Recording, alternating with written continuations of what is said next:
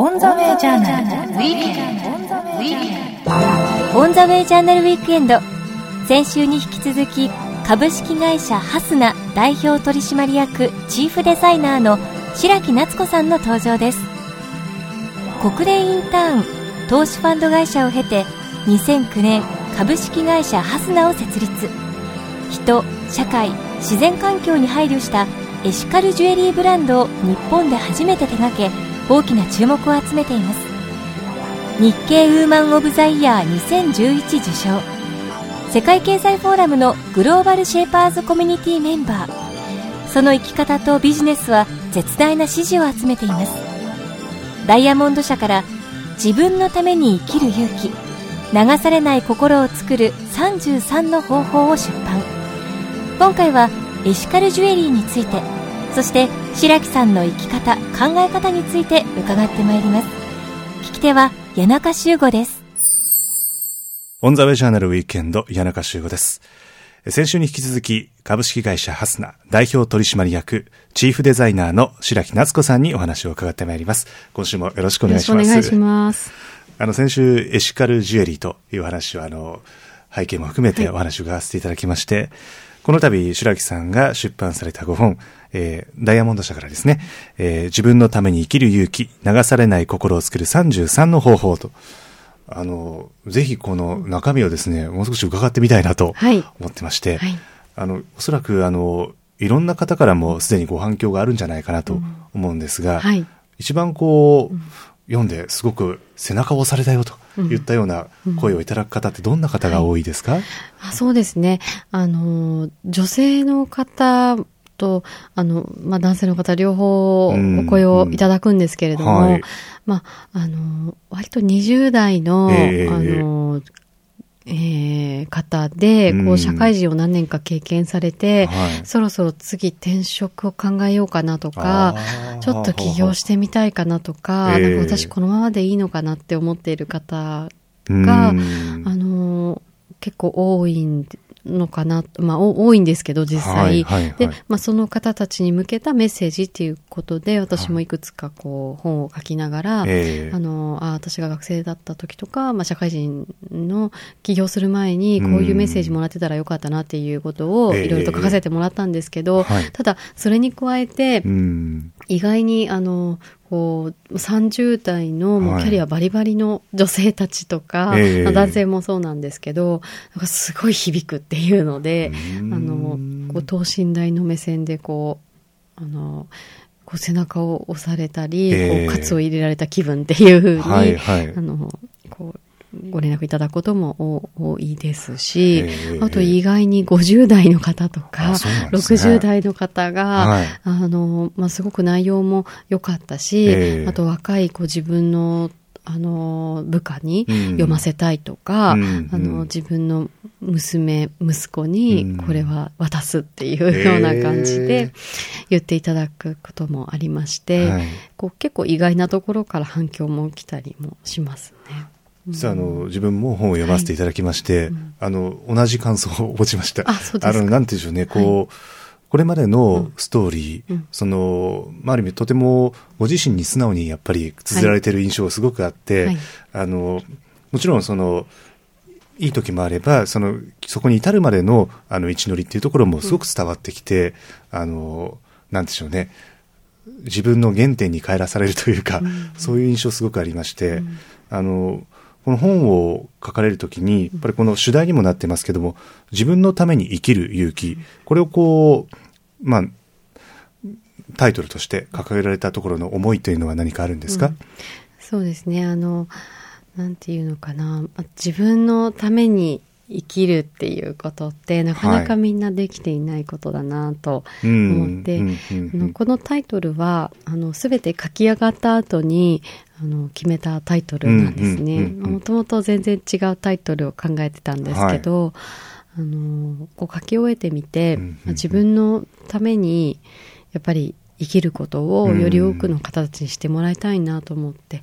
例えばあの、まあ、会社やあの、まあ、いろんな組織に入ってしまうと、どうしても自分が何がやりたいのかっていうのが忘れてしまって、流されていってしまうんですよね。で、どんどんどんどん流されて振り回されて、結局自分を見失って、あの、こう、わからない自分の本当にやりたかった仕事なのかもわからず、あの、こう、迷いに迷って、そのままで、こう、腐っていってしまうというか、あの、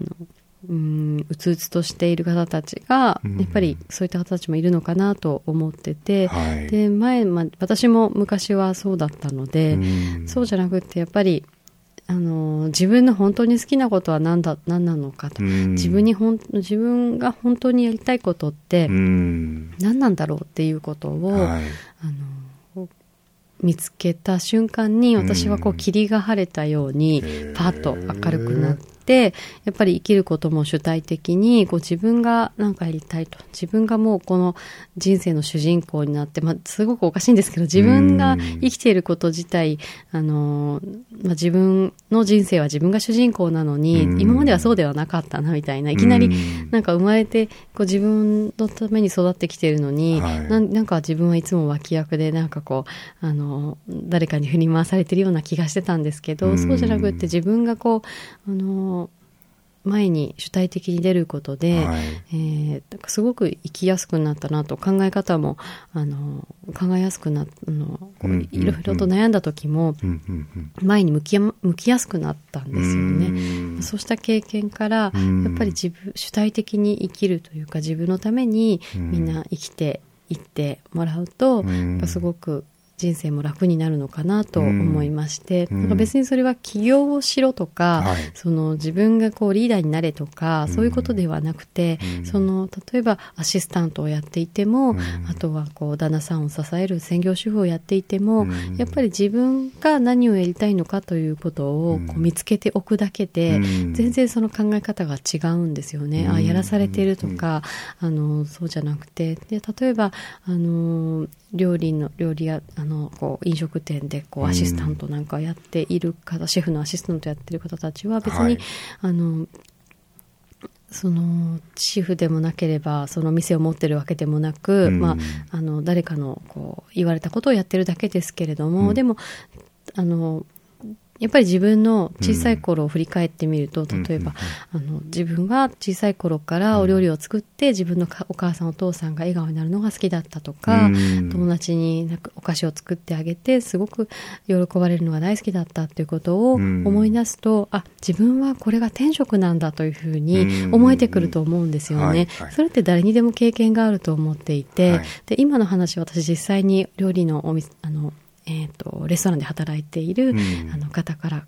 聞いた話ではい、であのこの私のこの本を読んで、うん、そういう小さい頃私はあの料理を作っていろんな人を喜ばせるのが大好きだったから、うん、この本を読んでやっぱり私はこれは転職だと思ったよっていうことで、30代の女性から言ってくだ言われて、うん、あのそういう経験って誰にでもあると思うんですよね。だからそれにどうやって気づくかまあ、気づくことができるかっていうことも、この本の中に書かせていただきました。あのやっぱりこれまであのこれまでの人生の中で、えー、気づかれてきた、あのまさにこの自分のために生きる勇気であり流されない心を作る33の方法ということなんですけども、あの特にこのご紹介されている中で、えー、皆さんの反響が大きいものなんていうのもあるんですか、うんあそうですね。あの、一番反響が大きいのは、は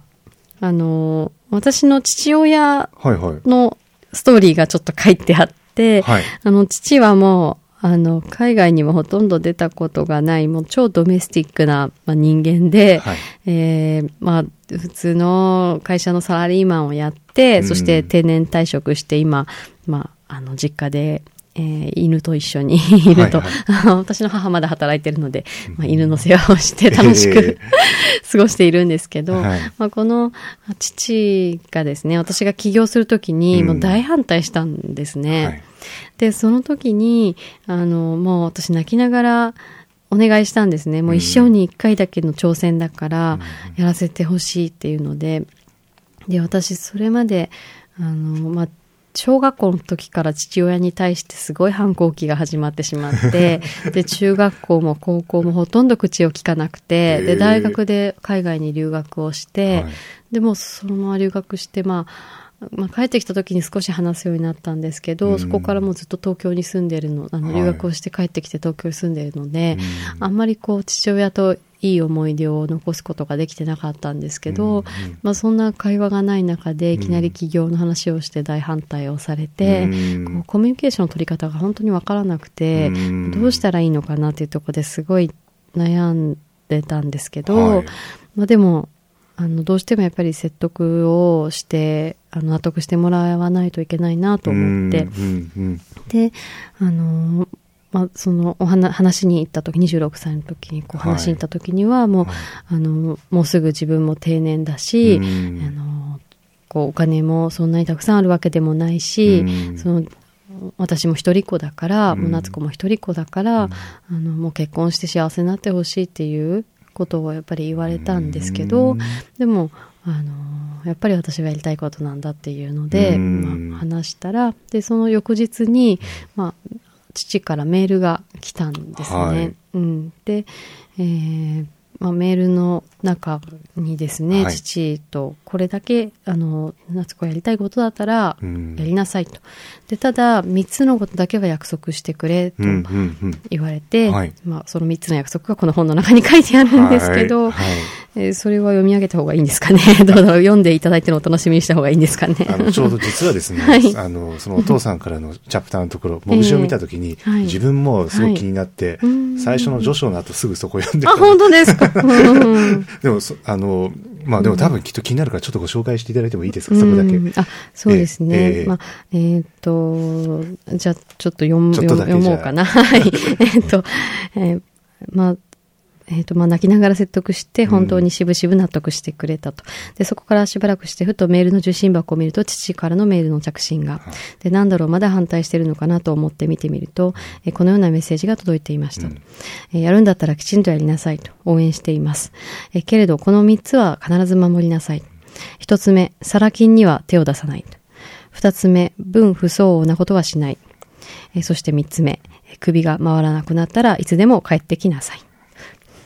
これを読んでですね、私は本当に涙が出てしまって、で、まあ、うん、すごいお父さんとお母さんの望み通りの人生がね、やっぱり自分もうん。結婚してこう幸せになるっていうのが、はい。あの、歩めないというか、まあ、それが、えー、かな、うんできるような人間じゃなかったので、すごく反省し、反省もしてたんですけど、うん、でもまあ、あの、必ず、まあ、父も母も、こう、うん納得してくれるような結果を、絶対出さなきゃなと思って、ええ。うんで、それで、えー私は、こう、一年復帰して、はい、ねうん、頑張っているところなんですね。あの、まあ創業されて、うん。ええまあ、6年、うんあの、経って、ええ。お父さんお母さんの、あの、まあ、反応というか、あの、どうでしょうかね。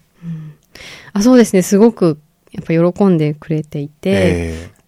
あの、まあ、そうやって反対してた父もですね、はい。私が名古屋にお店を作った時に、ええ。まあ、あの、な愛愛知県に住んでるので、はい。あの、自分の友達連れてきたりとか、か。はい、ええあの、私が出した本を、はい。わざわざ私が、あの、父と私と同じ大学卒業してるんですけど、はい。そこに送りつけてですね、卒業生がこんなに頑張ってますみたいな感じで、あの、言ってたりとか、はい。まあそんな感じで応援はしてくれてます。そうですか。はいでもやっぱりその、ね、ご家族の皆さんに応援してもらえるってすごく嬉しいですよね。あそうですね。ええうん。あの、やっぱり、えーやっぱり一番身近な人に納得してもらわないと、うんあの、このビジネスは、やっぱり5万といういるたくさんの方たちに納得してもらって、ジュエリーを買ってもらうっていうことだと思うので、はい。やっぱり一番身近な人が自分を説得、自分が一番身近な人を説得できないと、うん。あの、結局、うまくいかないんじゃないかなとうんうん。うんうん。思ってて。なので、まあ、一番身近な人を、まずは、こうん。う、説得して乗り越えるっていうのが、うん。あの、ぱり起業家として最初の第一関門だったかなと思っているんですけど。うん。この本の中に、あの、本当にまあこれまである意味体得されてきたいろんなノウハウ、エッセンスが詰まってると思うんですけども、うん、それでもこう日々の中でなかなかこう難しいなとか、うん、いや大変だなと思うことって今もありますか、うんあそうですね。あの、大変なこととか難しいことはもういくらでもあって、はい、あの、やっぱり、えー、一つ壁を乗り越えたら、はい、ま、山、まあ、山を登って降りたら、うんうん、またもっと高い山が出てきたぞ、みたいな、う んまた新たな山が現れると。ええー、そうなんです。またなんか違う山が来て、みたいな。次はなんか海が、海がすごい広いみたいな。どうやって渡ってこうみたいな。次はなんかすごい濁流が来たみたいな のとか、はい、まあいろんなありとあらゆるこう困難が、えー、まあ待ち受けてるんですけど、まあ、でも、あの、創業時に比べると、その仲間も増えたっていうことがすごくありがたくて、あの、私ができないことでも仲間がこう、あの、えー、まあ、船を作ってこう、あの、海を乗り越える手段を知ってたりとか、あの、山登りがすごく達人だったりとかして、はい、まあ、これは比喩的な言い方なんですけど、例えば、どうだろうな、あの、うんまあ、こういう素材があって、こういうジュエリーが作りたいけど、うん、えそれが今うちの持ってる技術でできないっていうことがあった時に、うん、うちのデザイナーなんかがいろんな、あのー、小さな工場を片っ端から当たってくれて、うんはい、えー、ようやく、その、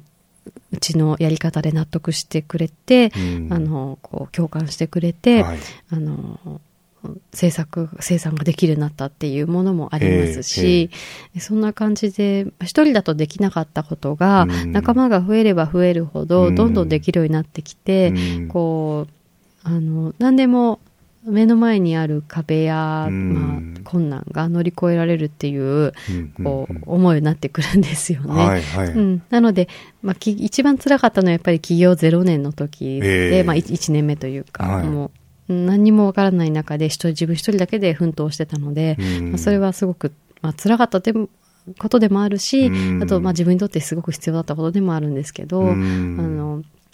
それを少しずつ乗り越えていくことによって、まあ、今はすごくあの恵まれたというか、まあ、どういう困難が来ても必ず解決できるので、えー、すごくどっしりとしていられるというか、落ち着いて仕事に臨むことができています。今あのそれこそ若年層で、まあ、それこそ10代でも、えー、と起業したいと。実際に起業されてる方もいますよね。で、あの、20代で、女性でもっともっと活躍したくて、自分で会社作ってみたいという方も非常に増えてるような印象を受けるんですけども、どうでしょう、うん、あはい、あの、起業したいと思ったら、私は絶対にすべきだと思います。うん、もう、なりふり構わずというか、あの、私は、あの、えー、大学を卒業して、まあ、就職をするっていうのが日本の、まあ、あの、こう、レールに沿った生き方だと思うんですけど、はい、あの、で、そこからですね、あの、今もう終身雇用なんて本当にないので、うん、もうどこの、どんな大きな企業もいつ潰れるかわからないし、はい、いつどんな海外の会社から買収されて、あの、どうなるかもわからないし、うん、いつどこで不祥事が起きて、こう壊れるかも全くわからないので、でねえ。ー、じゃあ、あの、そんな、こう、こう、なんというか、うん、波乱万丈なというか、まあ、そういう時代になってきてるので、うん、じゃあどうしたらいいかというと、やっぱり自分がどこの、どこに行っても何をやってても、うん、あの、人から頼れるような存在になるっていうのはすごく重要だと思ってて、うん、それはスキルだったり、知識だったり、はい、あの、仕事のやり方だったり、うん、まあ、人とうまくやれる能力だったり、うん、あの、まあ、自分一人でも何かこう、まあ、絵がうまく描けるとか、あの、パソコンがすごい、あの、なんだろう、よくできるとか、はい、なんかいろいろ、まあ、あの、能力はあると思うんですけど、その自分がやっぱりやりたいこと、そして自分がのが能力伸ばせることっていうのを見つけて、うん、で、そこを極めていくっていうのがすごく私は重要だと思ってて、はい、で、それが割とできてくると、あの、まあ、会社で働いてても自分一人で起業しても、うん、あのその選択肢を選べるようになると思うんですね。はいはいはい、その前まではやっぱり会社にあ仕事がなくなったから会社をやろうとか、うん、あのあこの会社潰れそうだからじゃあ、えーと、別の会社に転職しようとかこの会社でなかなかうまくいかないから別の会社に行ってもう一回やり直そうとか、うん、そういう選択肢があったと思うんですけど、そこにぜひ起業するっていう選択肢を、うん、あの入れるといいと思うんですね。あのやっぱり日本って、まあ、高度経済成長期が来て、うん、えそしてバブルあのの時代が来てっていうので、うん、その大企業や、まあ、企業に勤めて働くっていうスタイルが、この、ね、まあ、40年、50年、当たり前のようになされてきていて、で、私たちの、まあ、父親世代、母親世代、その段階の世代も、やっぱりみんな働いて、企業の中で働いてたりもするんですよね。まあ、そういう9割以上が企業の中で働いているっていうことが、この4、50年だったんですけど、よく考えてみると、その、その、そのもっともっと昔は、はい。結構起業家が多かったんですよ、日本って。で私のあの祖父の時代、今もうな他界してて、まあ、90、生きていたら90何歳だろう、うん、4歳とか5歳なんですけど、はい、まあ、彼が小さな時は、うん、あのまあ、戦時中っていうこともあって、えー、まあ、非常に貧しくて、もちろん会社に勤めてるした方もいたんですけど、うん、いろんなそのキャリアを持ってる人たちが多かったんですね。例えばうちのえー、祖父は、はい、薬剤師でもあり、あの、脳、脳ですね、あの、うん。農学の脳、はいはい、脳の、えー、免許も取って先生をやって、自宅で 脳の教室をやってたりとか、えーはい、あとは、あの、催眠術師の資格を取って催眠術もできたりとか、えーはい、あとは、なんかこう、話を聞いていると、なんかどっかの郵便局の局長もやってたっていう話をしたりとか、なんかぐっちゃぐちゃじゃんみたいな。でもぐちゃぐちゃでも、ぐちゃぐちゃなそのキャリアがありつつも、うん、例えば、あの、薬局が潰れてしまったって言ったら、じゃあ脳の先生になろうとか、うん、じゃあ脳の先生ダメだった、じゃあ、あの、もう一回郵便局やってみようとか、うん、郵便局ダメだった、じゃあ次は催眠術師で 一発当てようとか、なんかそういういろんな考え方ができてきて、多分生きるのがすごく楽になると思うんですよね。そういうこう、いろんな職業をこう体験しつつも、うん、あの型にはまらない生き方をやっぱり彼はしていて、うん、であのやっぱりまあ戦時中戦後のこの日本って、うん、あのまあ、社会的に不安定だったりとか、あの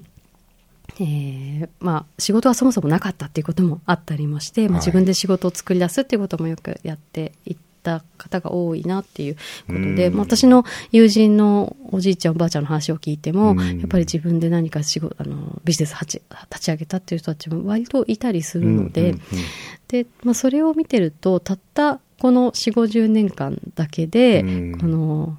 なんというか、みんな9割以上が会社で働く、働ける状態になっているっていうのは、はい、あの、こう、うん、イレギュラーというか、ちょっと、うん、変わった時代だったんですよね。えー、で、それが今もう終わろうとしていて、はい、で、また次、こう、いろんな働き方ができる社会になっていってて、で、まあもちろんその大きな企業や中小企業はいつ潰れるかわからないっていうそのえー、ネガティブな考え方もあるんですけど、はい、それよりもやっぱりいろんな働き方をいろんな人がサポートできる支えてくれる、例えば起業したいって言ったら今結構起業の資金を提供してくれるような制度がすごく整ってきていて、支えてくれる人たちもたくさんいるんですよね。アドバイスしてくださる方とか。でそういう、えー、選択肢もありますし、うん、あともう私南米に行ったりアジアの方に行ったりすると、女性で起業してる人すごく多いんですよね。まあ、それもすごく難しい起業じゃなくって、あのジュースを街角で売ってたりとか、野菜を売ってたりとか、作って売ってたりとか、お菓子作って売ってたりとか、まあ、そういう小さなそのスモールビジネスをこう簡単に始めてみるっていうスタイルで起業している女性たちがすごく多くて、ベトナムなんか行くともうそこら中で女性たちが物を作って売ってるので、みんな起業家なんですよね。うん、なんかそう考えると、はい、あの、お金を稼ぐ手段っていっぱいあって、別に会社から見放されたからといって、こう落ち込む必要もなく、じゃあなんかちょっとお金儲けを考えてみようみたいな、うんうんうん、まあ、そういう感じで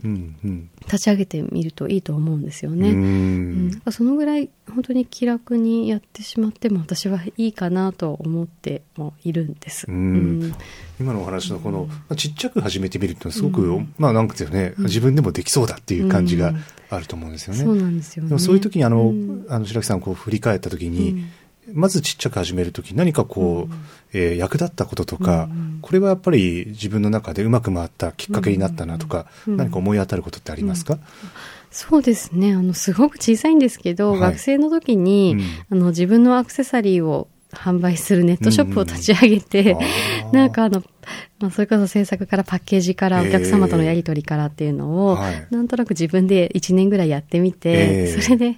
なんか、こう、物作って自分のものが売れていくのって楽しいなっていうのを感じたのは、こう、今のこの、ビジネスに結構つながってるかなとも思ったりしてるんですけど、はい、まあ、あとは、今、私はできなかったんですけど、今、もし私創業時に戻れるんだったら、まあ、会社辞めてから私すぐに会社立ち上げて、そのまま自分の作ったジュエリー持って営業に出ちゃったりしてたんですけど、うんはい、そうじゃなくて、今やるんだったら、半年ぐらいどっかのジュエリーの会社とか、はい、まあ、ラグジュアリーブランドとかで、あの、ちょっと経験積ませてもらってもよかったかなと思ってて、そういうのがあると、割と、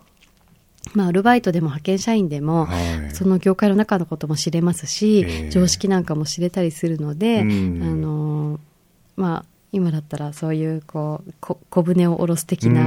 ことを、うん、あのやったかなとも思ってます、うん、でもまさにこうあれですね。今の時代、まあ、これまで起業っていうとすごいこう、なん一か八かの大きいことだっていう印象はありましたけども、やっぱりこの、まあ、特にインターネットも出てきた時に、あのちっちゃく自分で、うん、あの現実的にできるっていうところが、うん、あのまあ広くこうね、うん、広まってきたような感じはありますよね。そうなんですよね。あとなんかいろいろやってみないと本当にわからなくて、はい、あの成功するかしないかって、えー、あのまあもちろんそのビジネスプランとかその現実的かどうかっていうことももちろん、えー、あのあるんですけど、はい、あの、やっぱり数打たないと分からないんですよね。もうとにかくいろいろやってみて、なんか10個やってみて1個当たればいいやみたいな、なんかそのぐらいのスタンスで結構起業してる人も多いので、えー、なのでもう、あの、とりあえず思いついたこといっぱいやってみて、うん、うんっていう、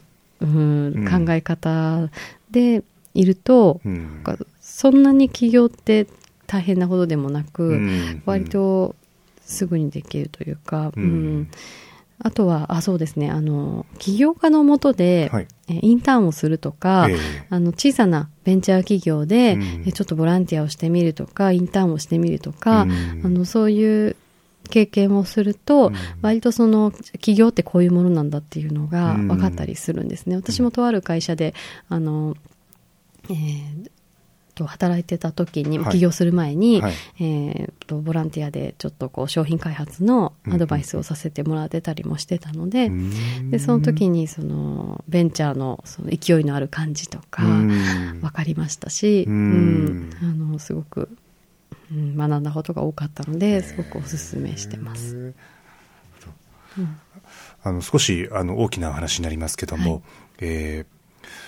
白木さんはこう目指されているこんな社会があったらいいなっていう、うん、まあ、社会像ですね、うん、それはどんなように見てますか、うん、そうですね。社会像。まずはあのこのハスナのジュエリーのビジネスと関連して、はい、やっぱりそのものを作る中で、えー、その末端にいる人たちが苦しまないような、はい、まあ、あのビジネスの考え方をみんなができるといいなと思っています。はい、でこれはまず一つですね。その例えばえーまあ、何か製造する、ジュエリーの会社だったらジュエリーを作る時、はい、あと、えー、洋服を作るんだったら洋服を作る時に、じゃあこの洋服はどういうところから来てどういう人たちが作っていて、まあ、どういう例えばそれがコットンだったらコットンの農園で作られてて、その農園で働いてて働いてる人たちはハッピーなのかそうじゃないのかっていうことを、あってその縫製をしている人たちは、えー、ハッピーなのかそうじゃないのかっていうことを、まあ、きちんとみんな確認するようにすれば、あの貧困問題ってどんどんなくなっていくと思うんですよね。で企業の果たす役割ってすごく大きいと思っていて、はい、やっぱり何千人何万人っていう方たちが一つの企業で動くので、やっぱり企業がしっかりとその倫理観を持って臨むことが、私はすごく貧困問題の解決に近いのかなと思ったりしているので、なので、まあ、より多くのものづくりをしている企業なり、こう、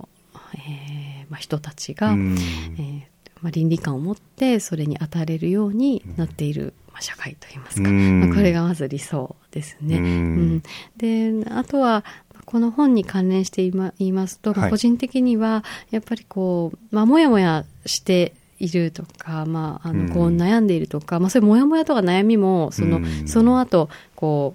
うすごい行動力のその源になるその、なんていうか、糧だったりもするので、うん、非常に重要なことなんですけれども、はい、でも、えの、こう、むやみやたらに、こう、落ち込みながらもやもやするとか、うん、あの、しなくてもいい悩みを抱えるっていうことは、しなくても本当にいいと思っていて、はい、これが、をなくなくなるというか、より一人一人がこう自分のために生きるというか、自分の本当にやりたいことを見出して、で、それに沿って仕事も生活も送れるようになれば、きっと私はこの日本もそして、えー、世界中も変わっていくと思うので、まあ、こういう生き生きとみんな働い働くなり生きている、えー、社会を理想としています。まさにそこに向かってこう着実に進まれている印象を受けるんですけども、あの今後こう中期的にもしくは短期的にこんなことに、はい、えー、注力して取り組んでいきたいなという、うん、まあ、目標みたいなものってありますか、はい、そうですね。私もっと世界に出たくて、はい、今の、まあ、年間のどうでしょうね。年間ね3、4回それぞれ2、3週間ずついろんな国に行ってるんですけれども、もっとこういろんな国を渡り歩いて、うん、そして世界中とつながりながら、ものづくりをしてたいなっていう気持ちがあるんですね。うん、いろんな国のいろんな職人さんや、鉱山で働いている方たちと、もっと強いネットワークを持って、もっとこう顔の見える関係でコミュニケーションを取りながら、えー、素晴らしいジュエリーを作っていきたいなと思っていて、で、私自身もやっぱりジュエリーを作りたいっていう気持ちがすごく強くって、はい、あの、今、まあ、とある作家さんのもとで、またもう一回私修行してるんですけど、あの、やっぱり自分で作りたいなっていう気持ちもあって、なので、あの、まあ、そういう世界に出ながら自分の手で何か作って、それを、うん、お客様に届けるというか、身につけてもらうっていうことを、もっともっとやっていきたいなと思っています。うん、今回あの、まあ、ご縁でこの番組を聞いてくださった全国の、うん皆さんに、今一番伝えたいことを最後に一言いただけますか、うん、そうですね。一番伝えたいこと、うん、そうですね。うん。今回のこの5本もきっと大きなメッセージの一つだと思うんですけども、はい、いろんなエッセンスが詰まっていますか、うん。うん、そうですね。あのー、やっぱり一人一人自分は何が好きだったのかなっていうことを、うん見つめる時間をぜひ取ってもらいたいなと思っていて、うん、この本の中にもそれをどうやって、そのやり方を私書いたんですけど、はい、私自身はやっぱり小さい頃に、うん、ジュエリーを作ったり、アクセサリー作ったり、洋服を自分で作ったりっていう、はい、その作ることが大好きだったんですね。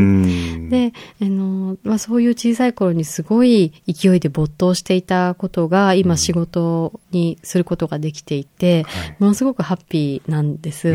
で、みんな小さい頃に没頭していたものや、やりたかったけどできなかったことってたくさんあると思っていて、誰でもみんな子供だったので、で、あの、やっぱり私も一人子供いますけど、あの、子供を見てると、すごく没頭して遊んでて、あなんかこれが人間のピュアな感情というか本能なんだなと思ってて、うん、まあ、それを一人一人気づくと自分が本当に将来というか今やりたいことこれから先命をこう捧げてやりたいことっていうのが、見えてくると思うんですよね。なので、ぜひ皆さんも、あの、まあ、この本を読んでいただいて、はい、そして、その、えー、自分が本当やりたいことっていうことに気づいてもらいたいなと思っています。えー、白木さんの本はダイヤモンド社から自分のために生きる勇気、流されない心を作る33の方法、えー、全国の書店でご覧いただけます。そしてあの、はい、オンラインでもね、当然見えますもんね。はい、えー、2週にわたって本当にあの、たくさんのお話をいただきまして、はい、えーこれまでのストーリー、そしてこの生きるヒントもいただきました。ぜひまた、この番組、遊びに来ていただけたらと思います。はい、一緒にわたって本当にありがとうございました。ありがとうございました。オンザウェイジャーナルウィークエンド、お話は株式会社ハスナ代表取締役チーフデザイナーの白木夏子さんでした。オンザウェイジャーナルウィークエンド。オンザウェイジャーナルウィークエンド。株式会社ハスナ代表取締役チーフデザイナーの白木夏子さんのお話をお届けいたしましたオンザウェイジャーナルではホームページも展開中です検索サイトからカタカナでオンザウェイジャーナルと入力してホームページへとお進みください。こちらでは放送の動画もご覧いただけます。音声ポッドキャスティングのダウンロードはこちらのホームページまたは iTunes からどうぞ。オンザウェイジャーナルウィークエンドそろそろお別れの時刻です。来週のこの時間もリスナーの皆さんと共に日本のあるべき姿、世界と日本、そして時代というものを一緒に見つめ考えてまいりたいと思います。